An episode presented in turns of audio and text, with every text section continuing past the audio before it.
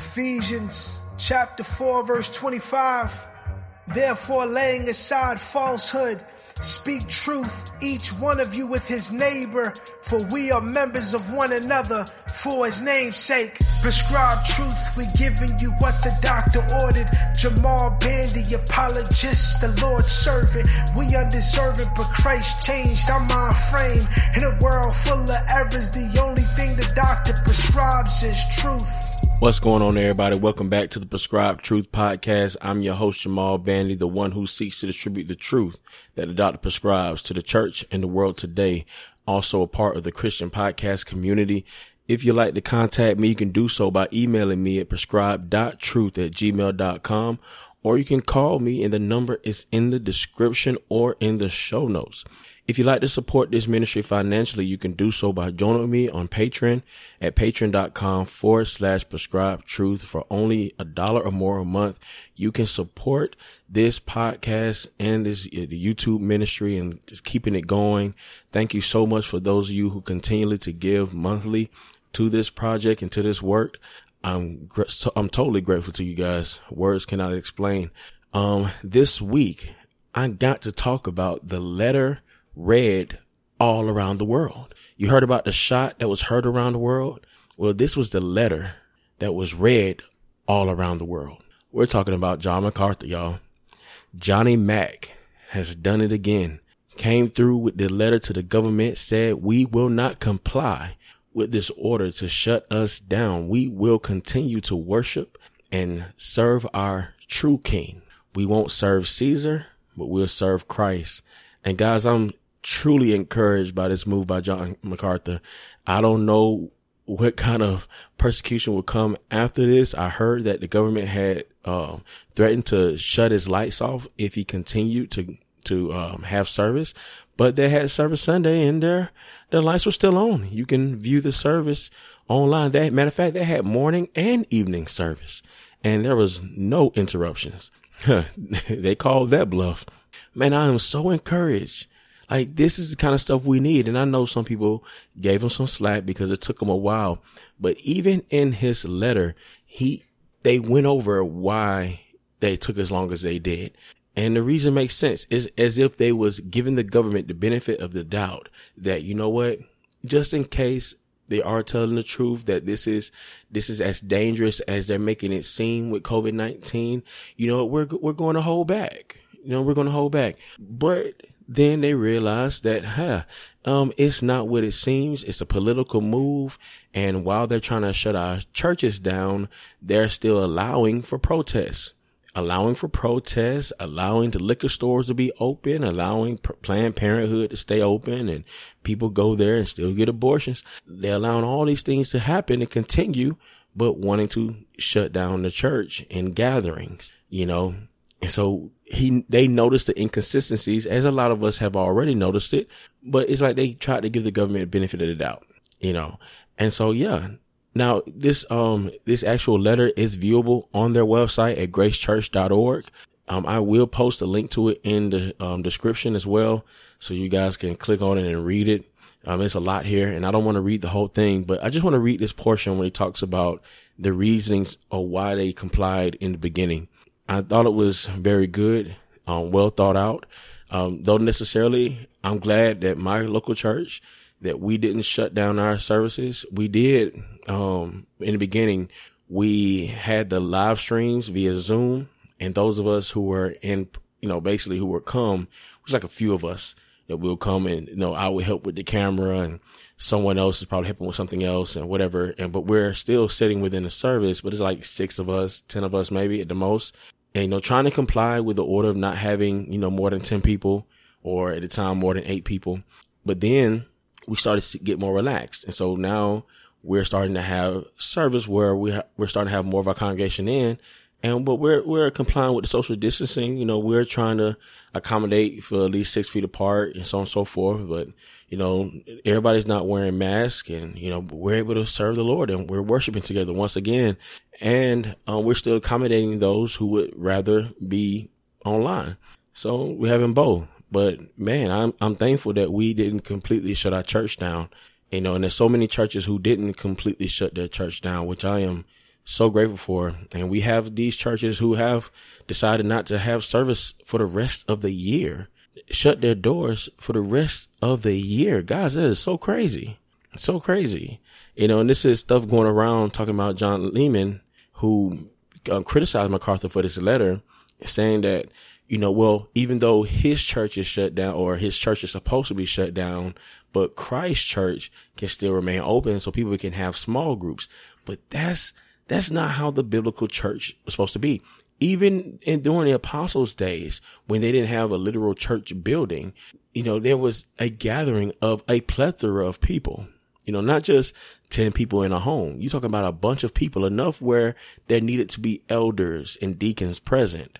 You know, they, they wasn't just having private Bible studies. You know, so this is, it's crazy. The, the, the difference, the different stances people are taking in the midst of this chaos and not going along with what scripture teaches as far as how the church is supposed to conduct themselves. Now, I know I said a lot on that, went on a little tangent, and I'm sorry about that. But man, I mean, I'm, I'm excited about this. And I'll tell you some of my concerns towards the end of this. So, um, in the portion of the letter where it says addendum, and I, you know, and I'm probably pronounced that wrong, but it A D D E N D U M addendum. That's how that's how I'm pronouncing it. It says the elders of Grace Church considered and independently consented to the original government order, not because we believe the state has a right to tell churches when, whether, or how to worship. To be clear, we believe that the original orders were just as much, oh, I'm sorry, the, the original orders were just as much an illegitimate intrusion of state authority into ecclesiastical matters as we believe it is now.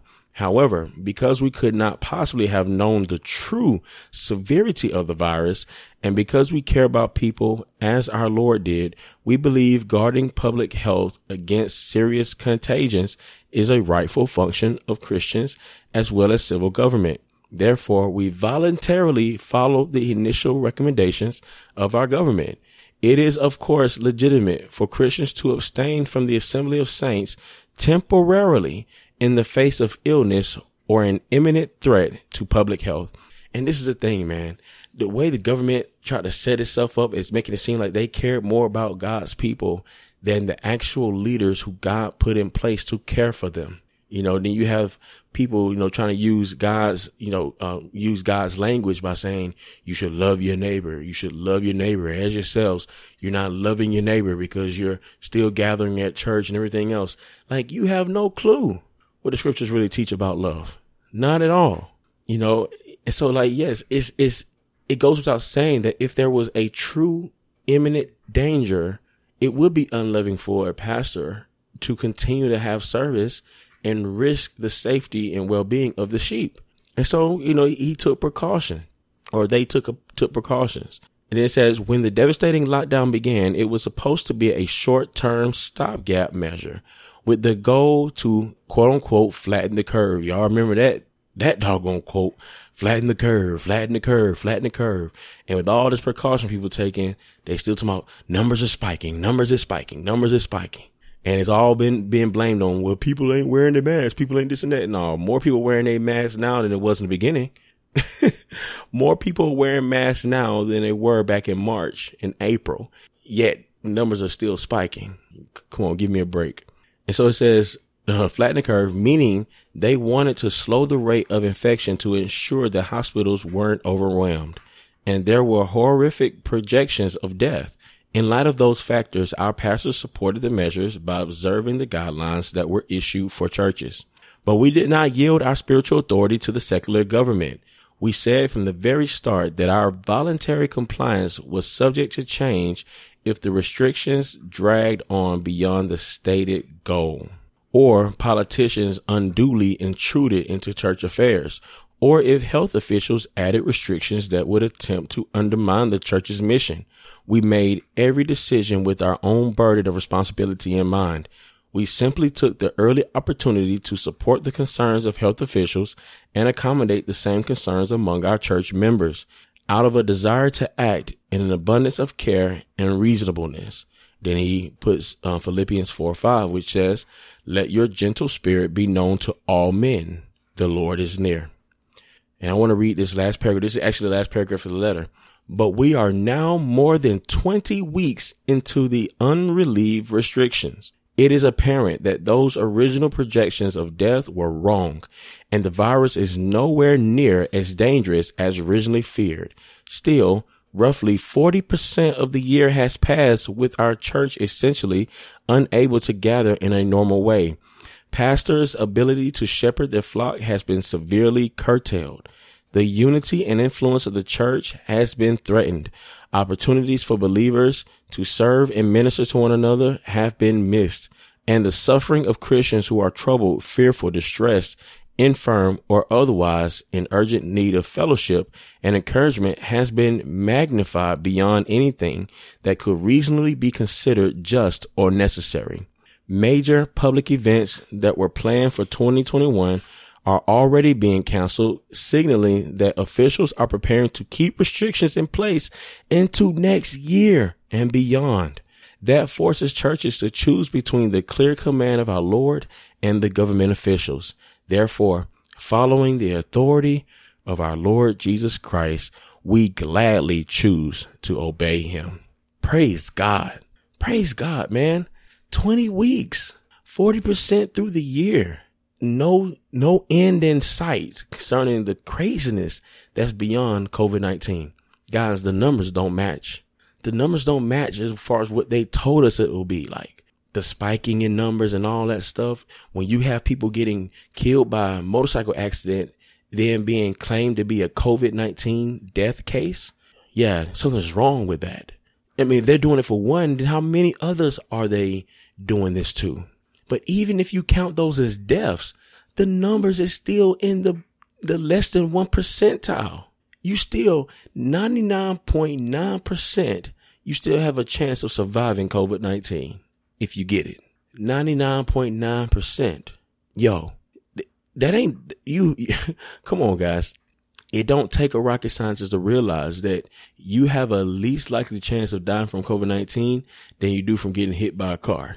I mean, I'm just saying.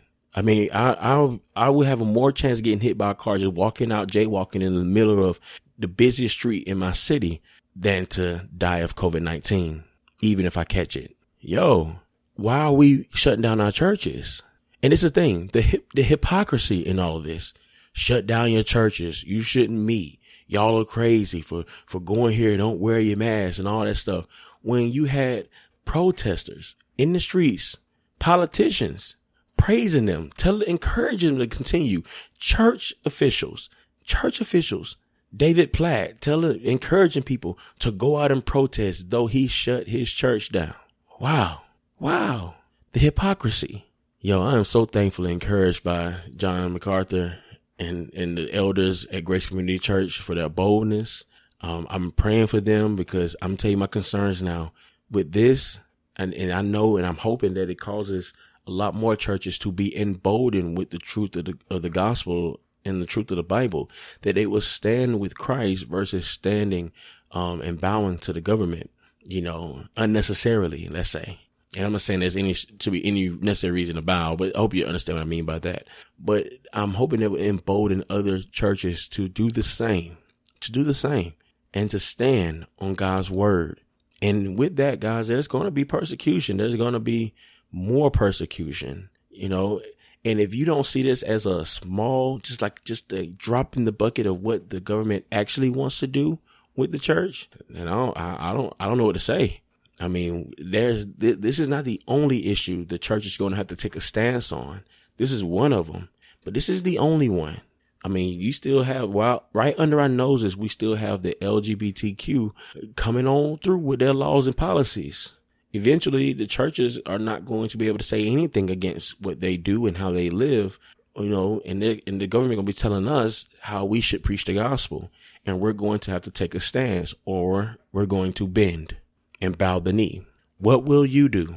What will you do in the midst of all this? If you're bowing the knee to COVID 19, then you're going to bow the knee to everything else that comes. Take a stand now. Prepare yourself for what's to come. I'm I'm preaching to myself too, and anyone else who is willing to listen.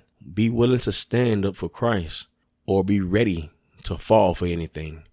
Remember, this world is full of errors. but the only thing that the doctor prescribes is truth. Blessings. Hello, everyone. Daniel Minnick here. I host a podcast called Truth Espresso, and I am inviting you to join in. So, what can you expect at Truth Espresso? Well, at Truth Espresso, we wake up our minds every Monday with a robust shot of truth. Let's dig deep in the Word of God as we get to know our God better together. Let's challenge our view of the world as we take apart conventional politics with a fine toothed comb. See all that Truth Espresso has to offer by going to www.truthespresso.com. And by the way, Truth Espresso is now a member podcast of the growing family of the Christian podcast community. Check out other faith building shows at ChristianPodcastCommunity.org, hosted by Striving for Eternity Ministries.